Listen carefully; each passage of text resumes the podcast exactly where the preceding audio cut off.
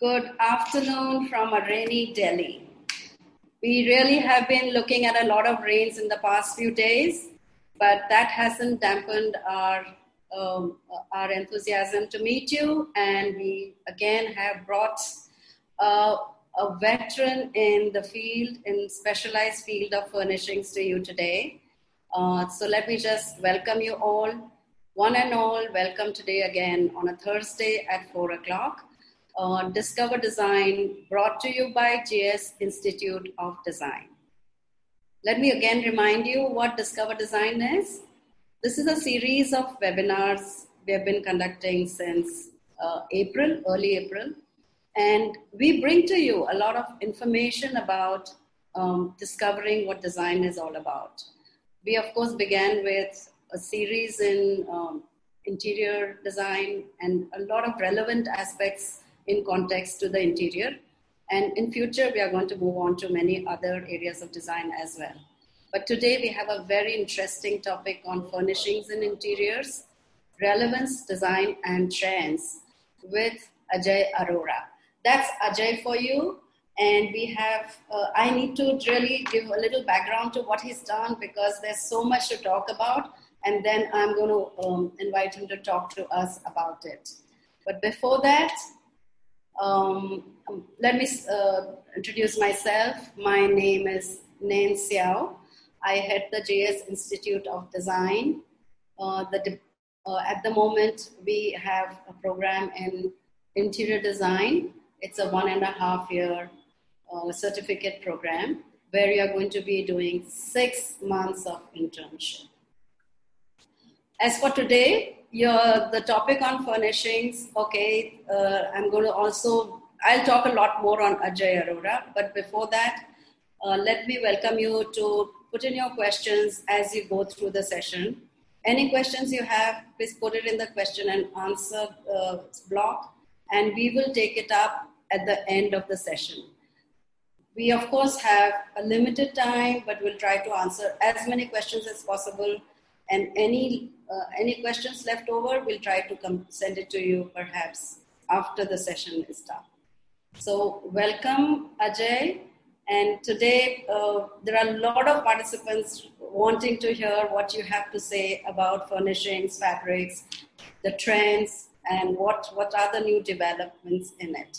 But let me give you let, let me give a little short, brief introduction to what uh, to your background. Of course, many of the our viewers and participants perhaps know quite a lot about you already.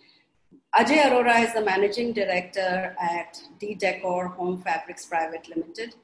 He is an alumnus of the prestigious owner president management program at Harvard Business School and textile engineering from VJTI Mumbai. Ajay has been instrumental in changing the face of Indian home furnishings industry. And this has been through continuous innovations on business model, investing in technology, and establishing a market leading premium brand, D Decor. I think all of us have heard of D Decor, people who are involved in this industry, designers, uh, interior decorators, design, interior de- designers, textile designers, many of us. Uh, D-Decor has achieved the title of world's largest manufacturer of curtains and upholstery fabric. I think this is a real proud moment for all of us. We've been wanting, uh, we've been wanting to talk about a lot of success stories from India. This is definitely one of them. Uh, it has, it was started by Ajay Arora and Sanjay Arora in 1909 um, the furnishing fabrics business exports its products to over 65 countries, uh, with USA, Europe, UK, and the Middle East being its biggest markets. It's an exemplar of how two brothers built 1500 crore turnover um, with over 20,000 SKUs and is endorsed by our very own celebrity Shah Rukh Khan and Gauri Khan. So Ajay, welcome. I'm very sure that your session today will also bring forth some of the uh, you know the nuances of the way you have gone about developing the furnishing industry which is right now claimed to be the biggest uh, producers or exporters in the world welcome once again. And let, let me just by, start by asking you to fill in some of the introductory, uh, you know, int- introduction about yourself because I was able to probably gather a bit from my known sources. But I don't think I have the inside story, so would love to hear a little bit about that. So, uh, thank you, Nan, uh, for having me, and it's a pleasure to, you know, be on this forum and hopefully learn something from the design community here and share some of my own experiences. Um, my own background in in the textile business comes from the virtue of the fact that I'm blessed to have been born into a family that was in the textile business, and um, you know the only good thing I've done in my life is I followed my father's advice to study textiles without really you know debating or analyzing it too much so my four years at um, VJTI, uh, you know, have been very, very instrumental in shaping my knowledge and understanding of this industry. Um, it's an extremely good course. I I benefited a lot from it and continue, you know, to be guided by that knowledge in my decisions, even today. And um, after you know completing the course, I joined the family business, which was into apparel textiles. I was, uh, you know, again, very, very lucky to get at that time a, a, new project to set up within for the family business. And it was uh, for making apparel jacquard fabric. And I went, uh, you know, uh, from a clean blackboard to try to set up that factory. It was my first experience of setting up in uh, actual manufacturing unit within a, a larger factory that we already had. It was a new building, so as to speak. So, firstly, I I just like to remove, you know, the idea that I have, uh, you know, got started from scratch. I mean, there was a lot of blessing on from the platform, the reputation, the knowledge that the family had. Yes, um, without, you know, taking too much time, I'll say that as the first five years journey evolved, there was a lot of success in the uh, project that I started, and then due to the fashion cycle, uh, it totally crashed, and uh, we were at a point where I was asked to shut down the unit. And um, the only credit that I'll again give myself is I did not accept that decision and decided to find an alternate solution for my small little group of you know people who I called work family always, and uh, we you know changed the software towards home furnishing. And um, 1995 I, was when this happened, uh, five years after I started my career. And, uh, you know, lots of good memories of the learning that I had by, you know, searching the domestic market. My visits to Jagdish store initially as well are very, very much important chapters in my book where I learned what's going on in this space. And um, you know having the benefit of uh, you know a, a, good textile background i was able to connect a few dots and get started with uh, you know making curtains and then subsequently you know i kind of reflected that it is it was quite a rude shock to see the fashion business go from very good success to zero so the learning that I took was it was not prudent to stand on one leg. Hence, I started to investigate what we could do in home furnishing and export. And from there, started the journey of uh, trying to build an export business, a manufacturing system, which, right. which in India could uh, be as good as a European manufacturing cluster.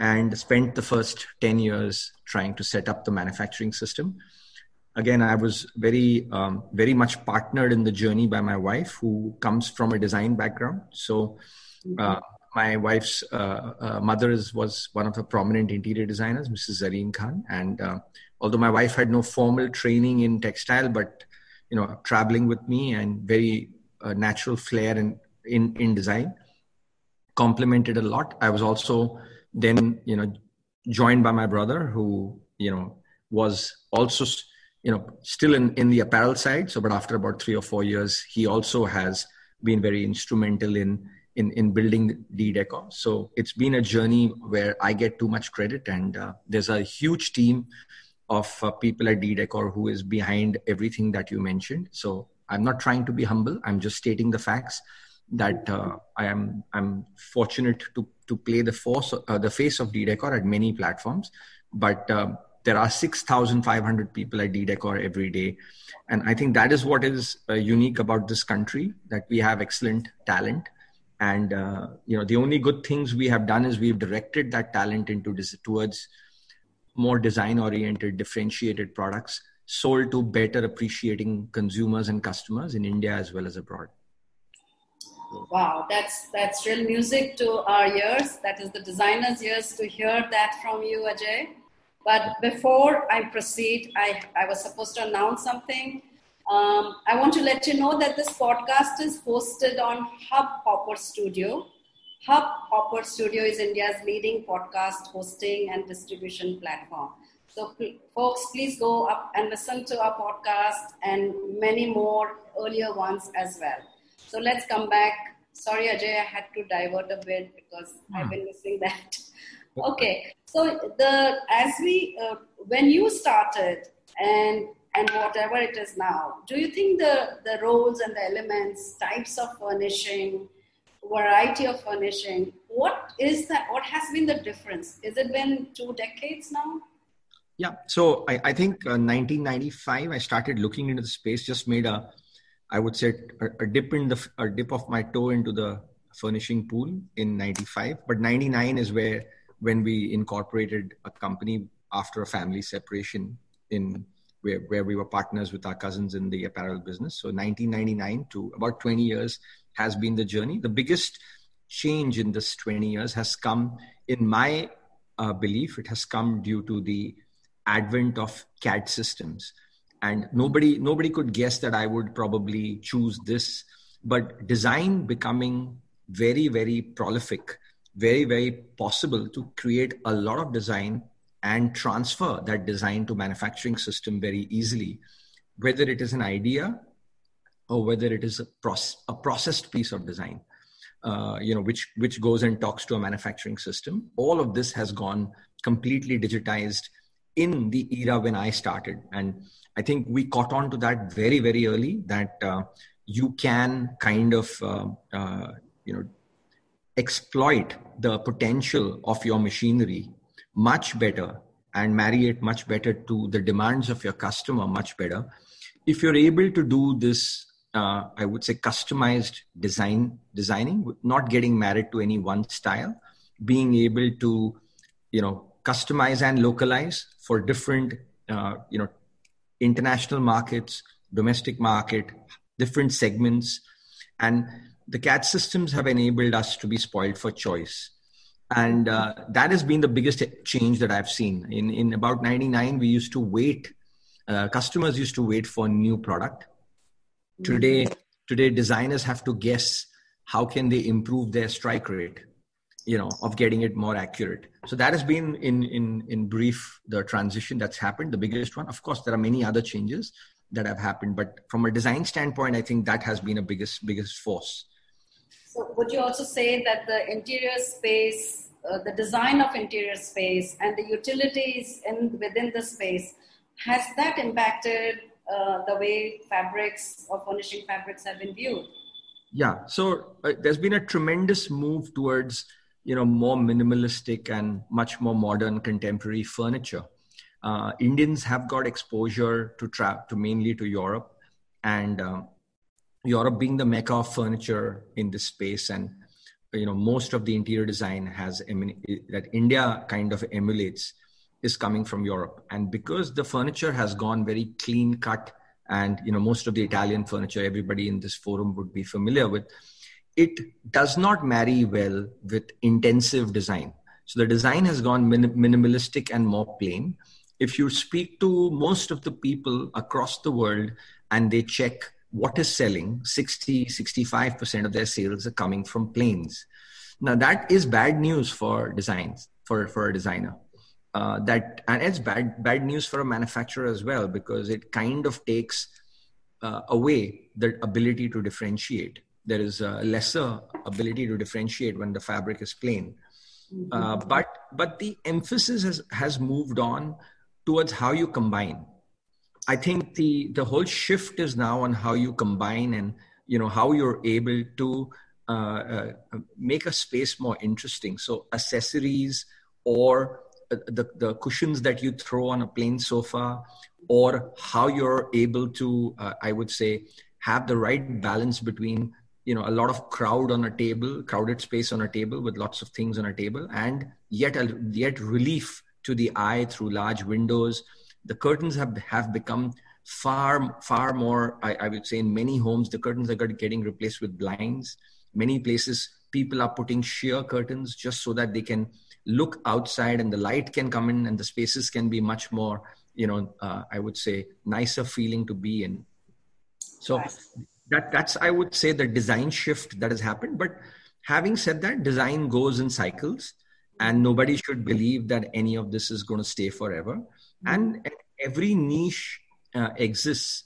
I mean uh, the contemporary design and classic design or indian design has its own audience and own appreciation that continues. But uh, there's a very large following that is that is taking to contemporary design. Also I, I must add that hotels have also jumped onto the same trend and as, the in our country and abroad you know there has become far more globalization people travel much more today than 10 years ago uh, the, the, hotels have have become places where sometimes people actually learn or experience a different look than their own house.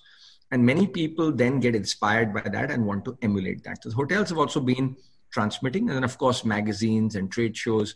All of this is shifting design more towards, uh, uh, I would say, a highest common factor between international markets in India. So India is become is has come very close to uh, the international trend, very very, very close to that. Uh, we, we have been very successful with our Indian design collections in India as well as abroad. So the reverse is also seen. Uh, we've been we, we've been uh, I would say early to see all this. At, at, at DDecor, we we for example when we started to see in the Milan Furniture Show become very very contemporary, we stopped buying mach- mach- jacquard machines and started a strong shift towards plain plain and textured Dobby fabrics. We were that was not really part of our manufacturing system but we changed the system. We didn't think that we can we would be able to go against the design trend so, so, so the reason I'm, I'm, giving such a big uh, uh, answer to this is a shift in design can really shift a company's fortunes. Okay. If you if you look at uh, uh, you know a very good a very parallel example you look at a company like mercedes benz uh, at a certain point in time about 10 years ago it was being considered as very static and, and, and, and old school in its design. And BMW, its prime competitor, was being looking like cutting edge in design. And the consumers were, all the consumers were gravitating towards BMW and Mercedes was seeing a huge financial decline. And if you see, uh, you know, Mercedes' reaction to that, you will appreciate the impact of design. I think this story that I'm telling has one of the biggest uh, evidences of what a big difference design can make to the fortune of a company. And today, Mercedes Benz has young, cutting edge design, very, very attractive uh, models. And that's what's brought the company back. And of course, technology of, of the product and the performance of the product is very important in certain cases, cars especially in this example. But the visual appeal, the design is very, very important. So I'm very uh, uh, much a fan of the impact of design, and, and and I think that is that is the only reason that uh, uh DDecor has become a brand in India. Otherwise, otherwise, there's very very little to tell anyone as to why is my product better than yours.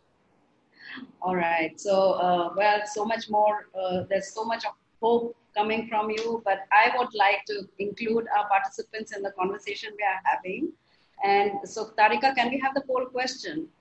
In the meantime, um, Ajay, I okay, there we see that.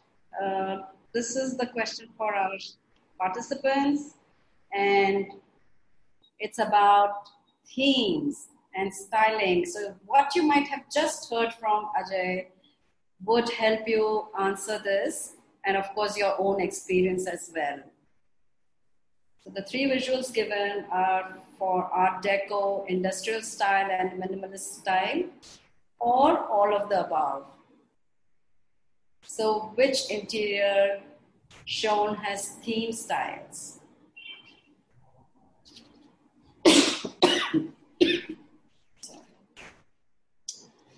and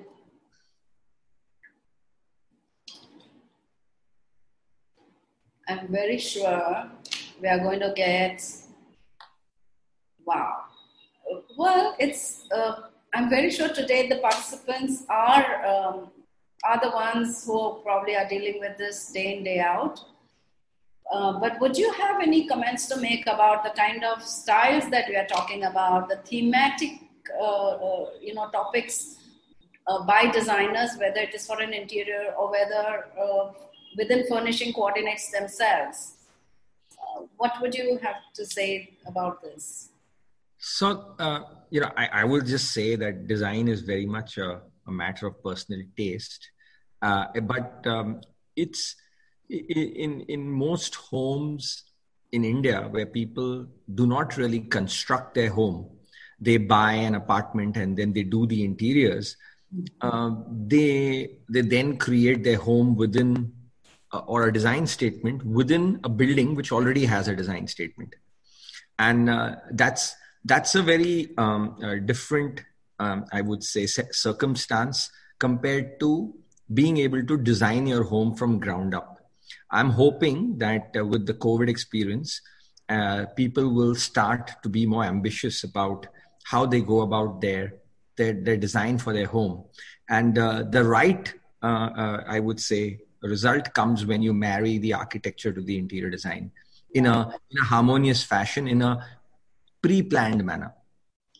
Yeah. So, based on your experience, Ajay, do you think within the country we have pockets of uh, places where you think your furnishings are always bought in theme style um, and globally. So, can you sort of help us understand is this generally different or everywhere, or there are countries which are very conscious of the fact that they move with trends, they move with themes, they are very particular about certain colors coming together? So the the the, the cycle of the fashion industry is far more, I would say, intense than the home industry. It is becoming more intense in terms of frequency of change and in terms of following the trends, like you're asking. The fashion industry creates the trends, and somehow, since the customer is common for fashion and home, it, it kind of spills over, and uh, people who are brands and trendsetters in design in the home space keep a good watch out for what's happening in the fashion space. To answer your question, that uh, whether there are places where people are far more, I would say, quick to quicker to adapt the newer fashion. Mm-hmm. Uh, I would say the um, the, the the whole world is is seeing that newer and nicer buildings are coming up in all the major cities, and uh, the new home uh, cycle is also shrinking. People are upgrading their homes. Uh. And if you, once you've settled into a home, what you call as your permanent home, mm. then the only thing you can do to excite yourself is to quickly change the home furnishing. The, the, the, change of the whole interior design also is quite a big exercise in a country like India. So I'm, I'm, I'm tilting your question towards our own business of home textile and changing the curtain and upholstery and saying that is something that is the, the cycle of change is increasing. And when it increasing, then people do follow, definitely follow what's the fashion out there. Some people stick to what is, what do they like, their own expression of themselves. Mm-hmm. Uh, we don't see uh, a lots and lots of people following one theme we I I I, I Decor uh, we have not been uh, I would say uh, seeing one collection out of all our collections go very very successful. Yes, there is a probably always a, you know a group of collections that are more appreciated than others. So I hope I've answered the question. Right. And, and so with that, let's bring a poll question on color uh, to the audience. Tarika, please bring that up and let's see what the uh, participants have to say because I think for us, colors, I mean, we designers love working with colors and we have a lot of subjective choice of that. So let's see what the question says. Uh, which of the interiors align best the color schemes with the fabrics and furnishings? And these are the three interiors uh, visuals given to you. So if you, uh, let's see what the participants would like to say. Do you think tranquil hues or is it blues, Pantone blues? Is it the earthy tones? Where do you think the alignment works best?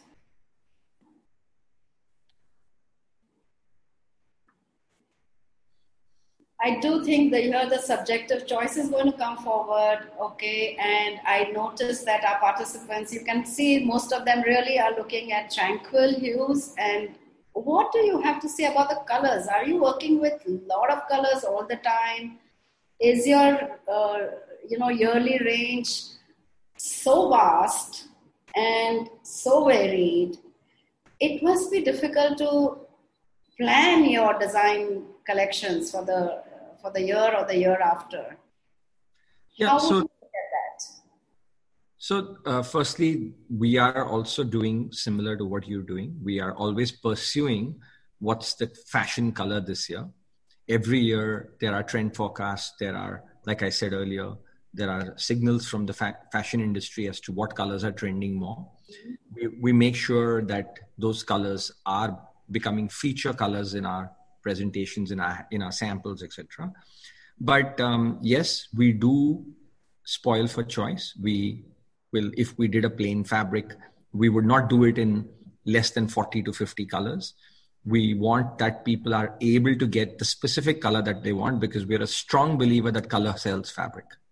Mm-hmm. and and and, and that's very uh, it's something that people don't understand that you know if if you had two green fabrics or 10 green fabrics to choose, you'd buy the one which is the specific green that you want.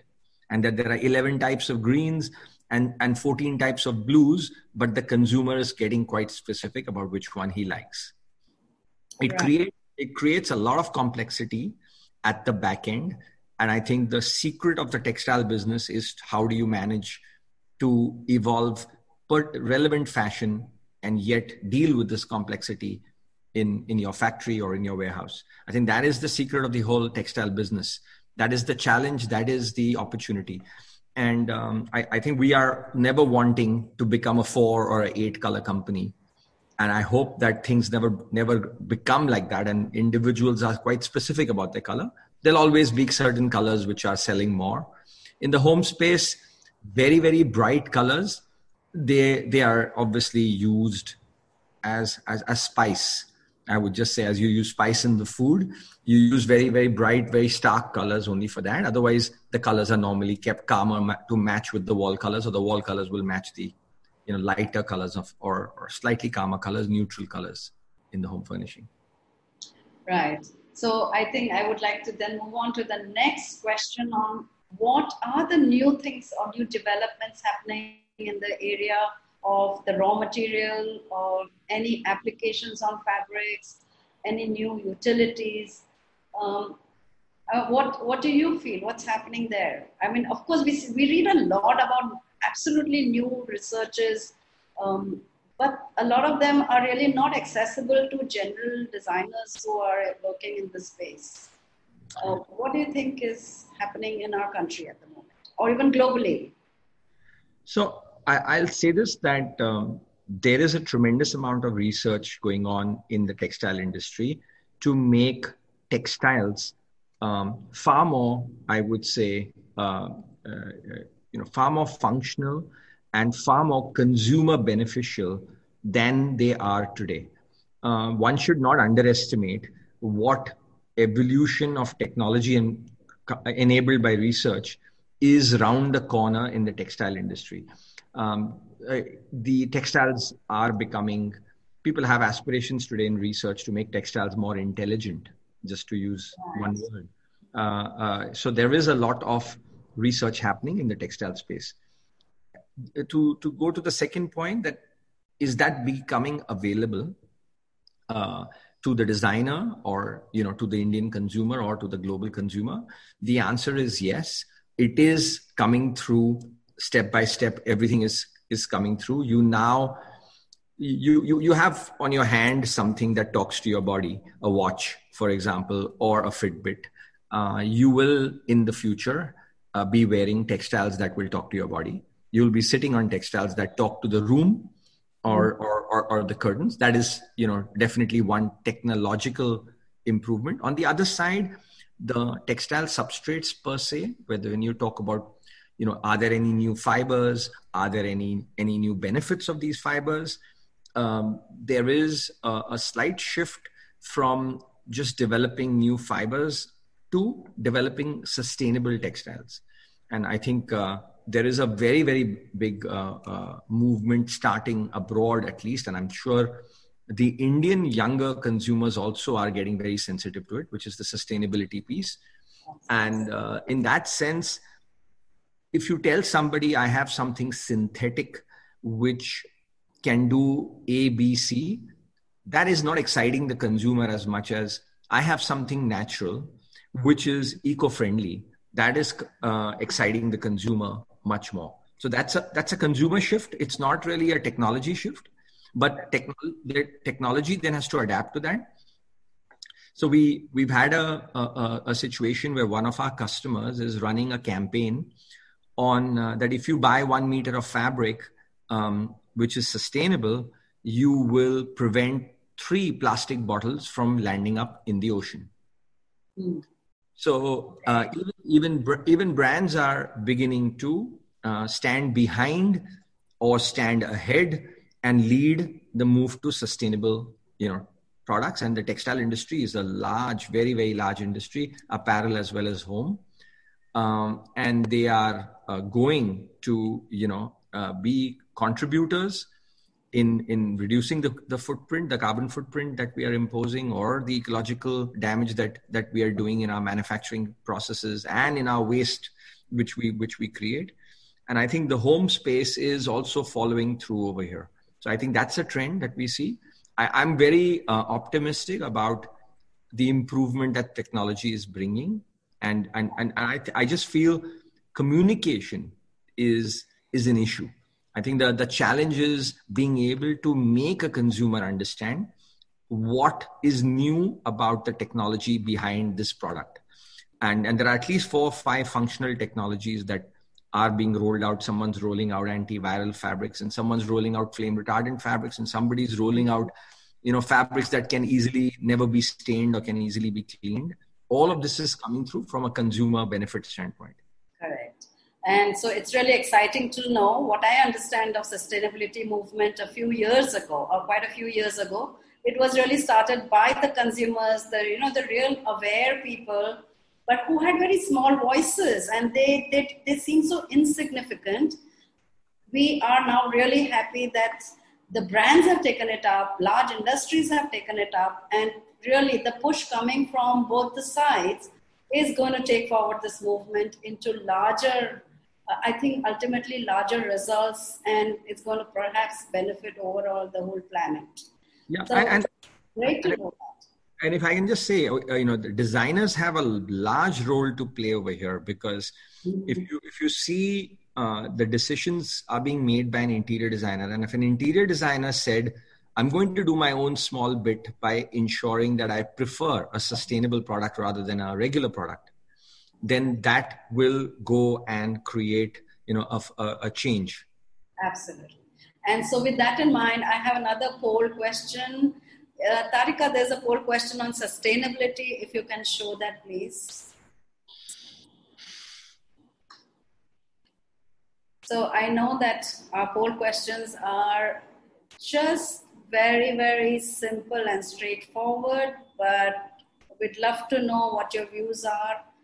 And let's see which sustainability trends have been used most in 2020. So we are aware uh, across many products, the sustainability uh, as a concept is uh, rising very fast and it's taking over uh, the whole movement of design or aligning itself to design. And that I think is exciting for us. So let's see what you have to say about this. So, chairs made of recyclable plastic, sustainable paintings made from used clothes, and wellness design concentrating on comfort. Um, perhaps all of them are useful, perhaps all of them are sustainable, but our participants feel that wellness design at the moment is the topmost on their minds. Um, do we look at fabrics with that thought process as well, Ajay? Yes, we do. I mean, I just mentioned antiviral. I mean, we are yeah. in, in these COVID times, and you know, also uh, wellness design is is is got a lot to do with you know fabrics that are allowing you to feel more comfortable, and uh, you know, hence the touch of the fabric is becoming important. Whether the fabric is causing you any rash or allergy is becoming very important, and and hence well, wellness is important. Functionality is getting more more critical than it was in the past. Mm-hmm. so uh, with all these things new developments happening we can literally see um, fabric not as just colors the textures or just the pattern itself. Uh, well that, that means the, the the awareness of the consumer really needs to be looked into and who's going to do that and would you, as a man, as the brand, look into that? Of course, would institutions look at that, or would the individual consumers try to uh, educate themselves? What do you think? I think um, it's the responsibility of all stakeholders to ensure that there is you know they do their bit but the start must come from manufacturers and brands to propose innovation. Uh, the regulatory bodies in certain cases must must impose some norms which ensure that the consumer without asking gets a certain you know standard which is good for his health hygiene for the environment. That is also that i would say is upon the regulatory body. But uh, you know people at the point of sale or the design fraternity just needs to make their effort to be to learn to mm. to have the interest to learn the difference between a and b and then give a preference or a small premium to what is uh, you know not really visible but what is beneficial to the uh, uh, consumers wellness health you know Absolutely. that, that is where i would pin the responsibility right so now that also brings me to the question of IPR, because I think in our conversation earlier, you mentioned you really would have a, you have very strong beliefs about IPR. Uh, would you like to share them?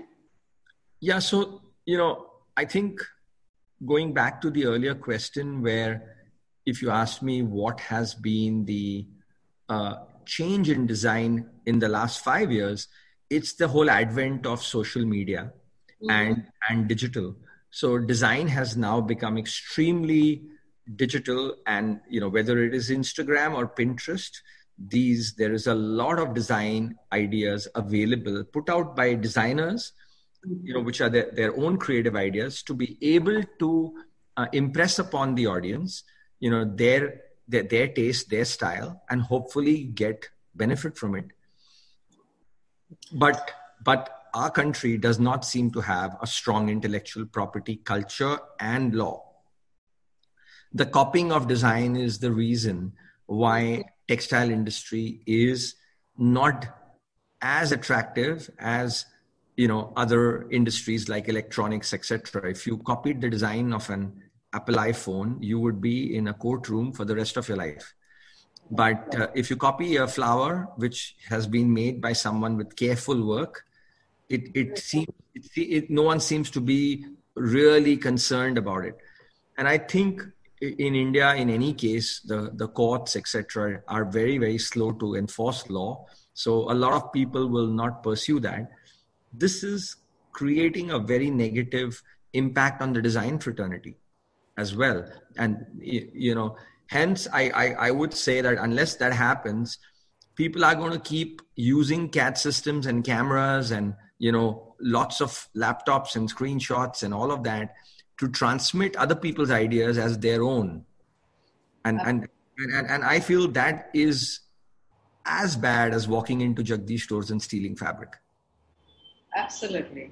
And, so, and i really think a lot of participants today who are designers really would agree with you. So uh, thank you for being a brand and talking about it because many times uh, I think it's the individual designers also uh, perhaps not being able to take on the brands when such things happen. Yeah, I, I think there's, a, there's an improvement in, in, in everybody's work where by getting the chance to look at other people's work. Exposure to design is fine and iteration or adapt modification is fine, but Xeroxing design, lifting design is not fine. Correct. Well, we are we, we absolutely agree with you. And I have one one other very sensitive question.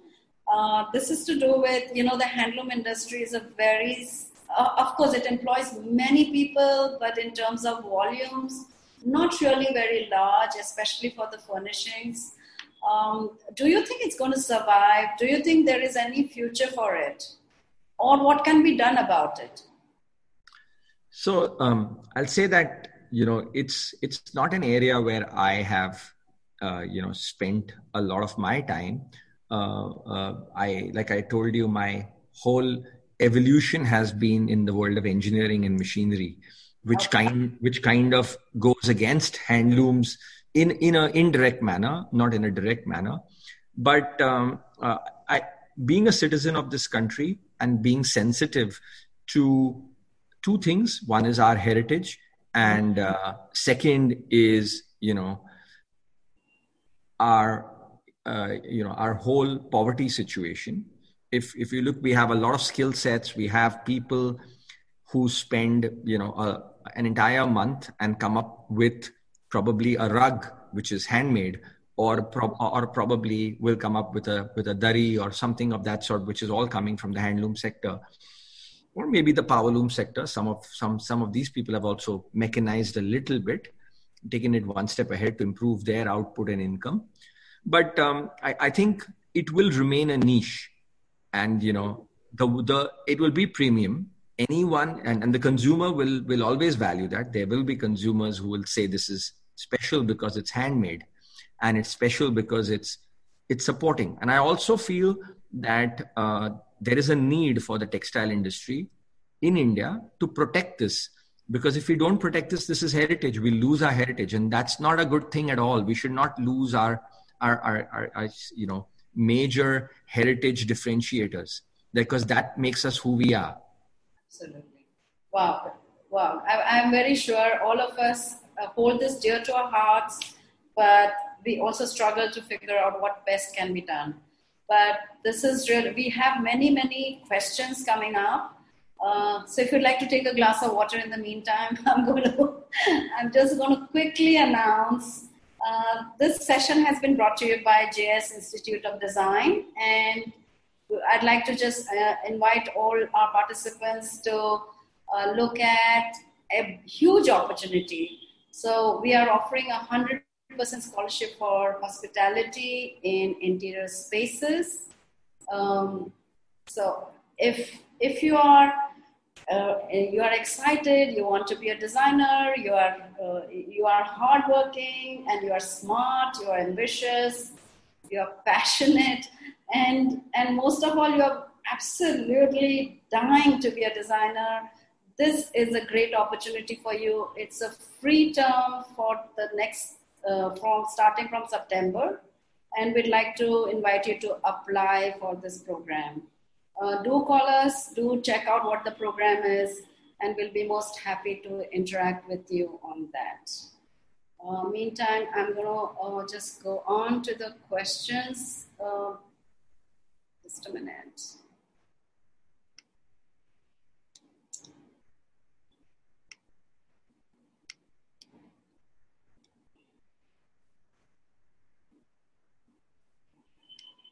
Okay. Um, so the question, uh, okay, so Shiv has asked, in light of the pandemic, do you see some new type of material to be used which is antibacterial or easy to sanitize.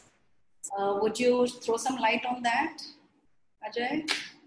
Uh, can, can you please repeat? I, okay. So due to the uh, due to pandemic, do you think there are some any new material which could which would probably be antibacterial or easy to sanitize? Do you think that's there's something on the way which will address this? Yeah. So- oh, so shall I just? There's just another extension to that. Can you tell about DGU inbuilt blinds? Oh, which I think it's a different question. So sorry, I can take that later. So okay. it's about antibacterial sanitization, any new material development. So, so is launching uh, ViroGuard. This is something which we have developed for you know our fabrics, uh, along with the Swiss technology that kind of kills the bac- the virus, including COVID nineteen. This is the you know uh, proven test in an Australian lab that even COVID 19 gets killed within 30 seconds of hitting the, the textile surface if it has been treated by this. As, as much as some people may interpret this as a fad, as something which is, you know, there to make money out of the current opportunity, it's quite different. I think uh, it's the brand's responsibility to introduce this for customers who are looking for protection. Mm. So that's why we are doing it. Absolutely. Okay, so there, uh, so one more hope for the pandemic driven world. And uh, there's another question which is, I think, a bit different. It's about uh, can you tell about DGU inbuilt blinds, which doesn't require much maintenance? Would you know about that? I don't know what DGU blinds so, so, so, sorry, I'm not familiar, so I'll. Okay, so we have to keep that for later, or we will be able to answer you uh, once we find out ourselves. In the meantime, another question on uh, this is really about design and trends. Is the trend in furnishing and fabrics about the use of blending patterns and contrasting colors? Um, would you be able to answer that? I mean, is this is this a new trend for 2020, uh, 2021, 22? Uh, that is that if there is a trend for contrasting colors. There is. Yes, I, oh. I, would, I would say there is a trend for contrasting colors. Okay. And I, and I, and I do believe it comes from apparel. Oh, lovely. So you guys watch out for apparel or fashion trends, and perhaps uh, uh, as Ajay has already given us the little tip, let's use it in our in our design works. It's going to help us. Okay. So and there's a question on. Um, the, the course at JSID, I can take a very quick time to answer it. What is the minimum qualification uh, to be part of JSID? Uh, the minimum uh, criteria would be you need to be to be eligible. You need to be a graduate, which means you should have done three years of graduation, or you could have done three years of diploma with one or two years of experience uh, working in the industry. Uh, you of course will have to approach, uh, just write to JSID. We are we are giving out our numbers in the slides later, or go to our website and get the details.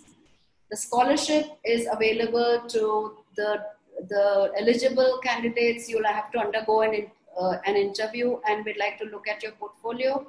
But of course, it is like I said, available to people who are who who really show your credentials to wanting to be a designer. Uh, an interior designer.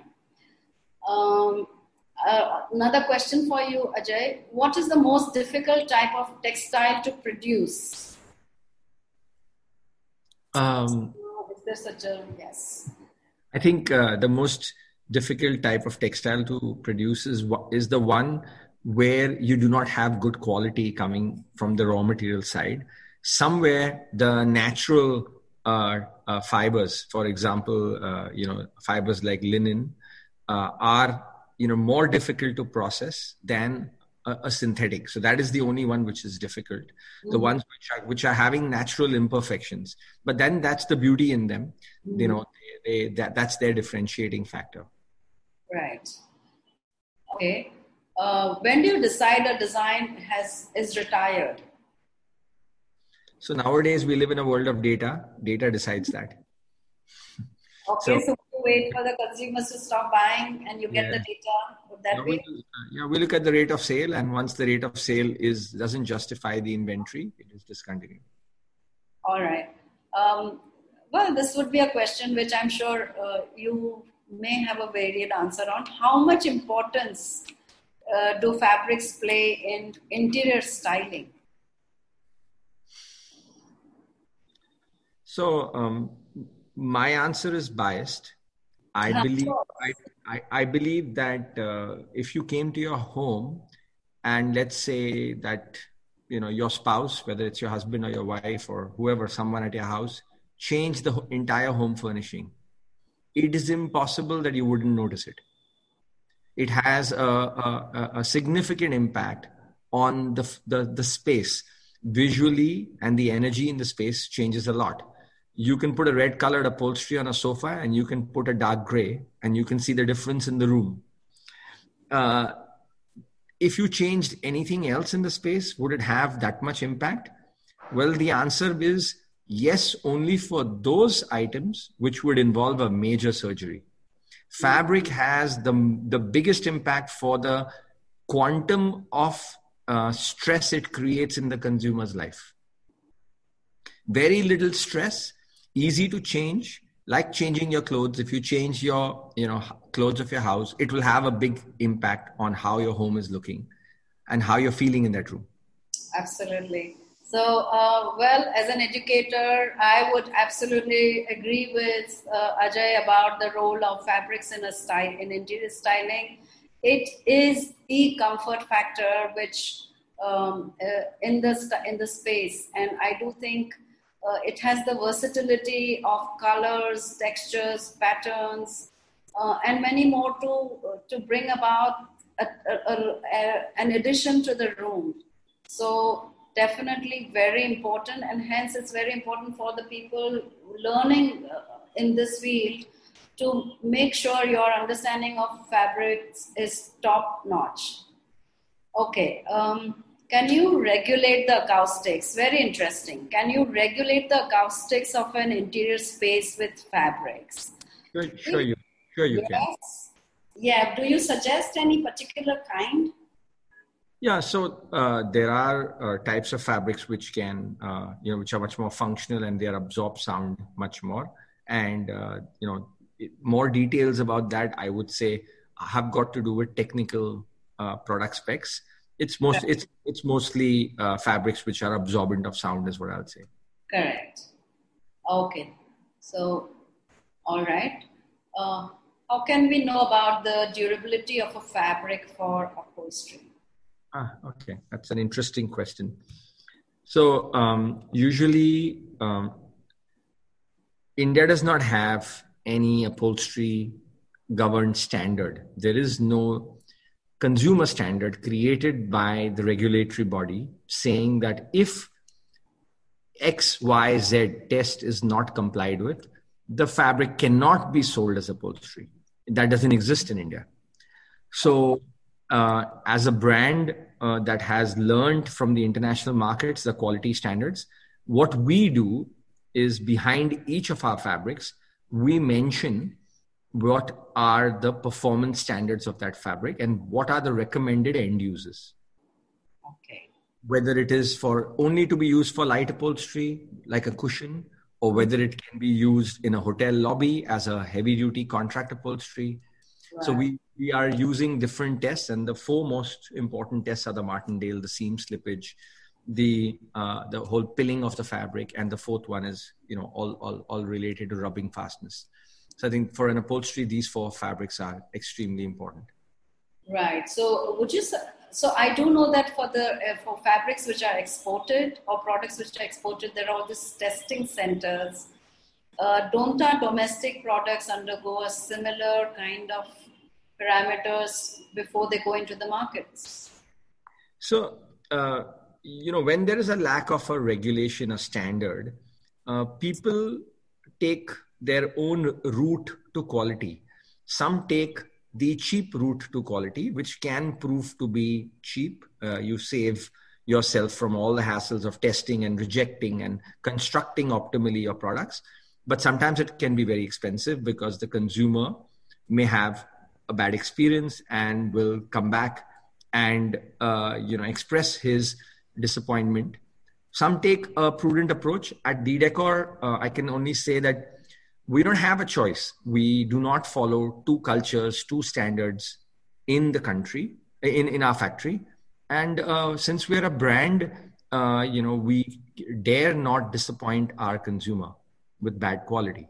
So we put everything through our own rigorous testing. Mm-hmm. Right.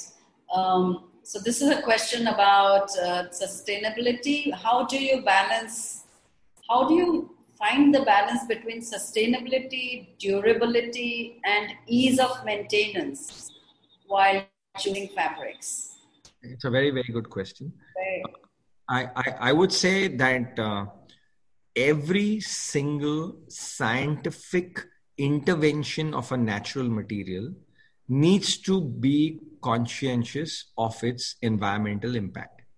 Example, if we, you know, like, like is asked in the question, if you want it to be free of maintenance. So we, we are uh, using uh, a finish which allows the fabric to prevents the fabric from getting a stain. If you drop a coffee, you can easily clean it. And the same applies for shirts. Uh, this is a common, uh, I would say, consumer solution that has been popular, but it has been using in the past an environmentally damaging fluorocarbon. There is a strong move to develop in uh, a, a solution now, which is what they called C0, carbon neutral. So the answer, the short answer is it's science. Science needs to ensure that whatever it is doing to enhance durability and ease of maintenance does not come at the expense of sustainability. True. Well, I think there, there's a lot more uh, understanding required by the consumers as well, and I hope we uh, we do find platforms where such understanding comes through.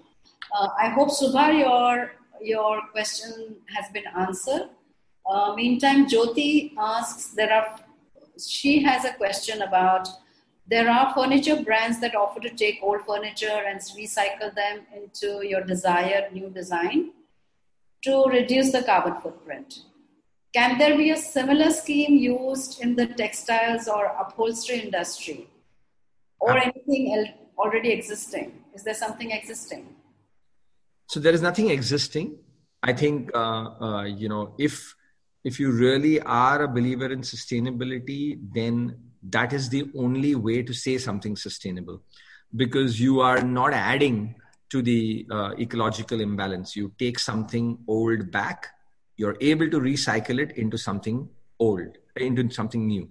And that is really the only way to say that i am sustainable. And I think in fabrics as well, you will see as the consumers demand this, as this trend intensifies, people will say, give me your old home furnishings back and take this, you know, and we will promise you that we are going to use, we're not going to throw your old furnishings. We're going to use that to make the next batch of furnishing for another consumer. Well, uh, Jyoti, that's that's your answer, and I'm sure there's a lot more one can think further. Uh, one more question for you. Uh, Shirish uh, has a question about Do you think there's a scope of adoption of viscose based fiber in furnishing, especially with non sustainable polyester being used extensively? Can viscose, be, can viscose replace that? So um, I, I don't believe viscose can replace uh, non-sustainable sustainable polyester. And uh, why would one go towards non-sustainable polyester? We have sustainable polyester available. Sustainable polyester is A, sustainable, B, has performance, C, has pricing. All three are better than viscose. Absolutely. I think trying to understand polyester as a sustainable material there's a whole lot of new session required because uh, you know anything man-made is not necessarily non-sustainable there are and of course viscose is uh, directly from nature from natural plants but it is one of the most unsustainable fabrics around so perhaps uh, we need a good understanding of what is sustainable and what is not. If I can, I can just add one sentence. I'll say that polyester, which is called sustainable or recyclable, is made from PET bottles, and these PET these PET bottles, in a certain way, they are a synthetic material which is going into the environment, which goes which is all your plastic material that can go and damage your marine environment, etc. Uh, you are taking away that waste from the environment and making polyester. So it is in that sense contributing, you know, to the to reducing the waste in the environment. Right. There's a question from Latika. There is always a difference in quality of suede and velvet fabric, particularly available abroad and in India. Mm-hmm. Is that a quality issue or is that a t- technology issue? Well, it's a technology issue. Uh, and uh, I'd agree for the suede, but I wouldn't agree for the velvets. Uh, I think velvet technology in India is at par with uh, anything available abroad. Of course, uh, for a better paying customer uh, abroad, there is a lot of improved offer because there is a larger audience with a willingness to pay. And that fetches a high, I would say, a manufacturable or serviceable you know situ- solution for better products. India uh, very quickly gravitates towards uh, pricing and towards lookalikes that are not really the same thing. So on the velvets that is what is my statement. On the suedes it's a technology problem. Uh, uh making what is called alcantara uh, requires a certain manufacturing system that i don't believe anybody in india has all right. Uh, now there's a question on IP uh, by Vinod. Could you please explain about IP rating? Is there an IP rating, something like an IP rating? No, there isn't. Uh, perhaps we would have to uh, get this sorted out some other time, Vinod. Uh, okay, one more. How would you differentiate fabrics for res- residential use and to be used in hospitality space? That's a good question. It is. And uh, I would say that uh, the right way to differentiate is through the, the tests. And uh, in hospitality uh, or hospitals, it depends what exactly, again, is the end use. If you're using, you know, uh, fabric in a in an operation theater as a curtain. It's very different from if you're using the fabric as a bed sheet on a on a hospital bed. So it's all based on the end use there's got to be a certain performance. In the bed sheet example you need a very strong number of washes. That's what they would want because they'd like for hygiene reasons to wash much more intensively than you wash at home. Mm-hmm. on the on, on the you know operation theater you definitely want something which is very very you know antibacterial, antiviral, very sterile environment uh, facilitating, does not absorb or hold dust. So it's it's all about functional performance, and I, I think you know the the lack from the questions I can only judge. India is having questions. Indian brands are not putting out the answers, or somewhere this is getting lost. But the solution to everything is textile testing. Mm-hmm. Right. Um, so we would urge the industry as well to let's go ahead and work together and figure out a lot of consumer demand is there. I mean, I'm sure a lot of these are designers who have faced some of these problems. So Latika has a question about the durability. That is the number of rubs of the fabrics uh, are really less for the hospitality industry, which is available in India. Uh, because one needs at least 15 to 30,000. Is uh, this available or is it? I, I, the reason it's not available? Sorry? So the, the fabrics are available uh, for the hospitality industry, which requires at least 15 to 30,000 rubs. Uh, very, very much available. Oh, it's Again, available in India? Very much available. Okay. Yeah, yeah. I think we are we are doing at least 10 fabrics where the uh, rubs are more than 100,000. Well, Latika, there you have the answer. So you may please explore the fabrics from D'Decor and um, perhaps have a closer look. Um, okay, I do think there are many more questions, but I'm just going to select a few which I think really uh, requires Uh, what are the changes we see in the industry after this pandemic?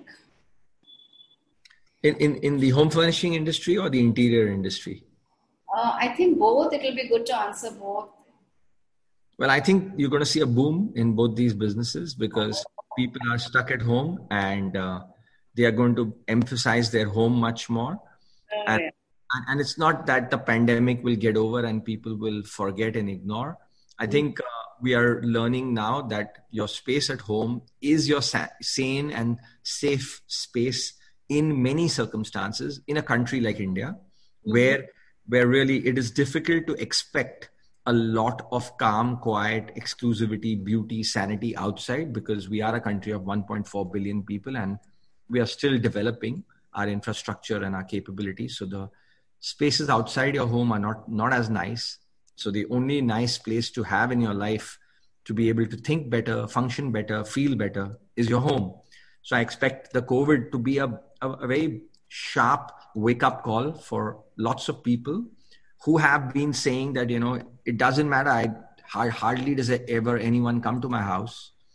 On the other side on the other side i would say the the impact on the uh, home textile industry is going to be there is going to be a, a demand for more health hygiene mm-hmm. antibacterial. And the last and the most important impact i feel is the move to digital and that is going to be again a lasting impact uh, the fact that covid has this whole concern about social distancing and physical engagement means people are learning a new way to buy, to sell, to communicate, to propose, to imagine. And all of that is pointing towards digital. Right. Uh, so there has been a lot of gyan um, by Ajay. And one of the very important ones to the designer is Is there a future for a textile uh, for textile designer in the manufacturing space? Is there future? Well, there's a tremendous future for uh, somebody who is a textile designer joining the manufacturing space.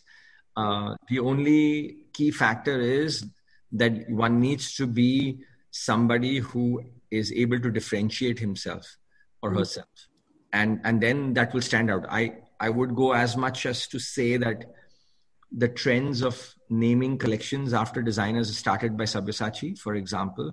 You know, there's a, there's a lot of uh, uh, brand power that uh, that designer has, uh, you know, uh, demonstrated by signing up with lots of premier manufacturing companies and brands.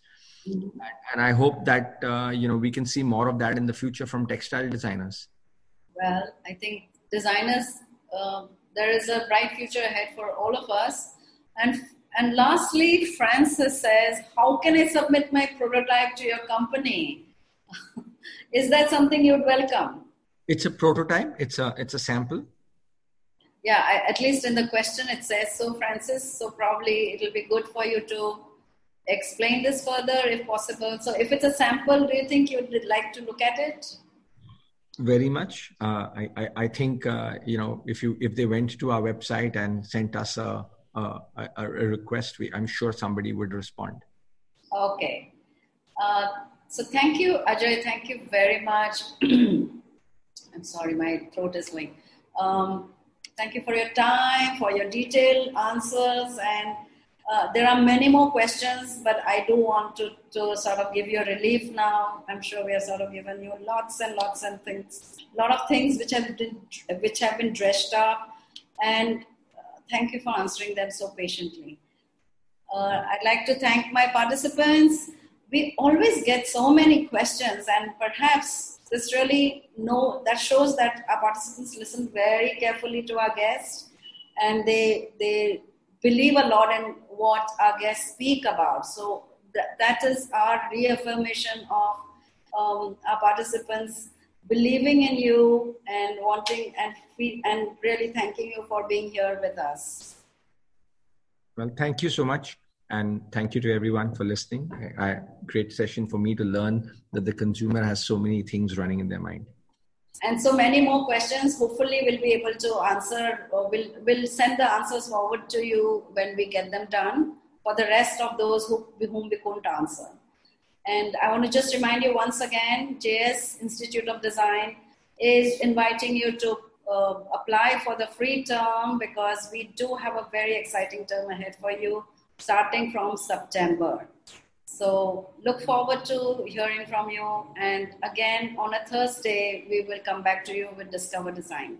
Thank you, Ajay. Thank, Thank you. Thank you. Thank you very much.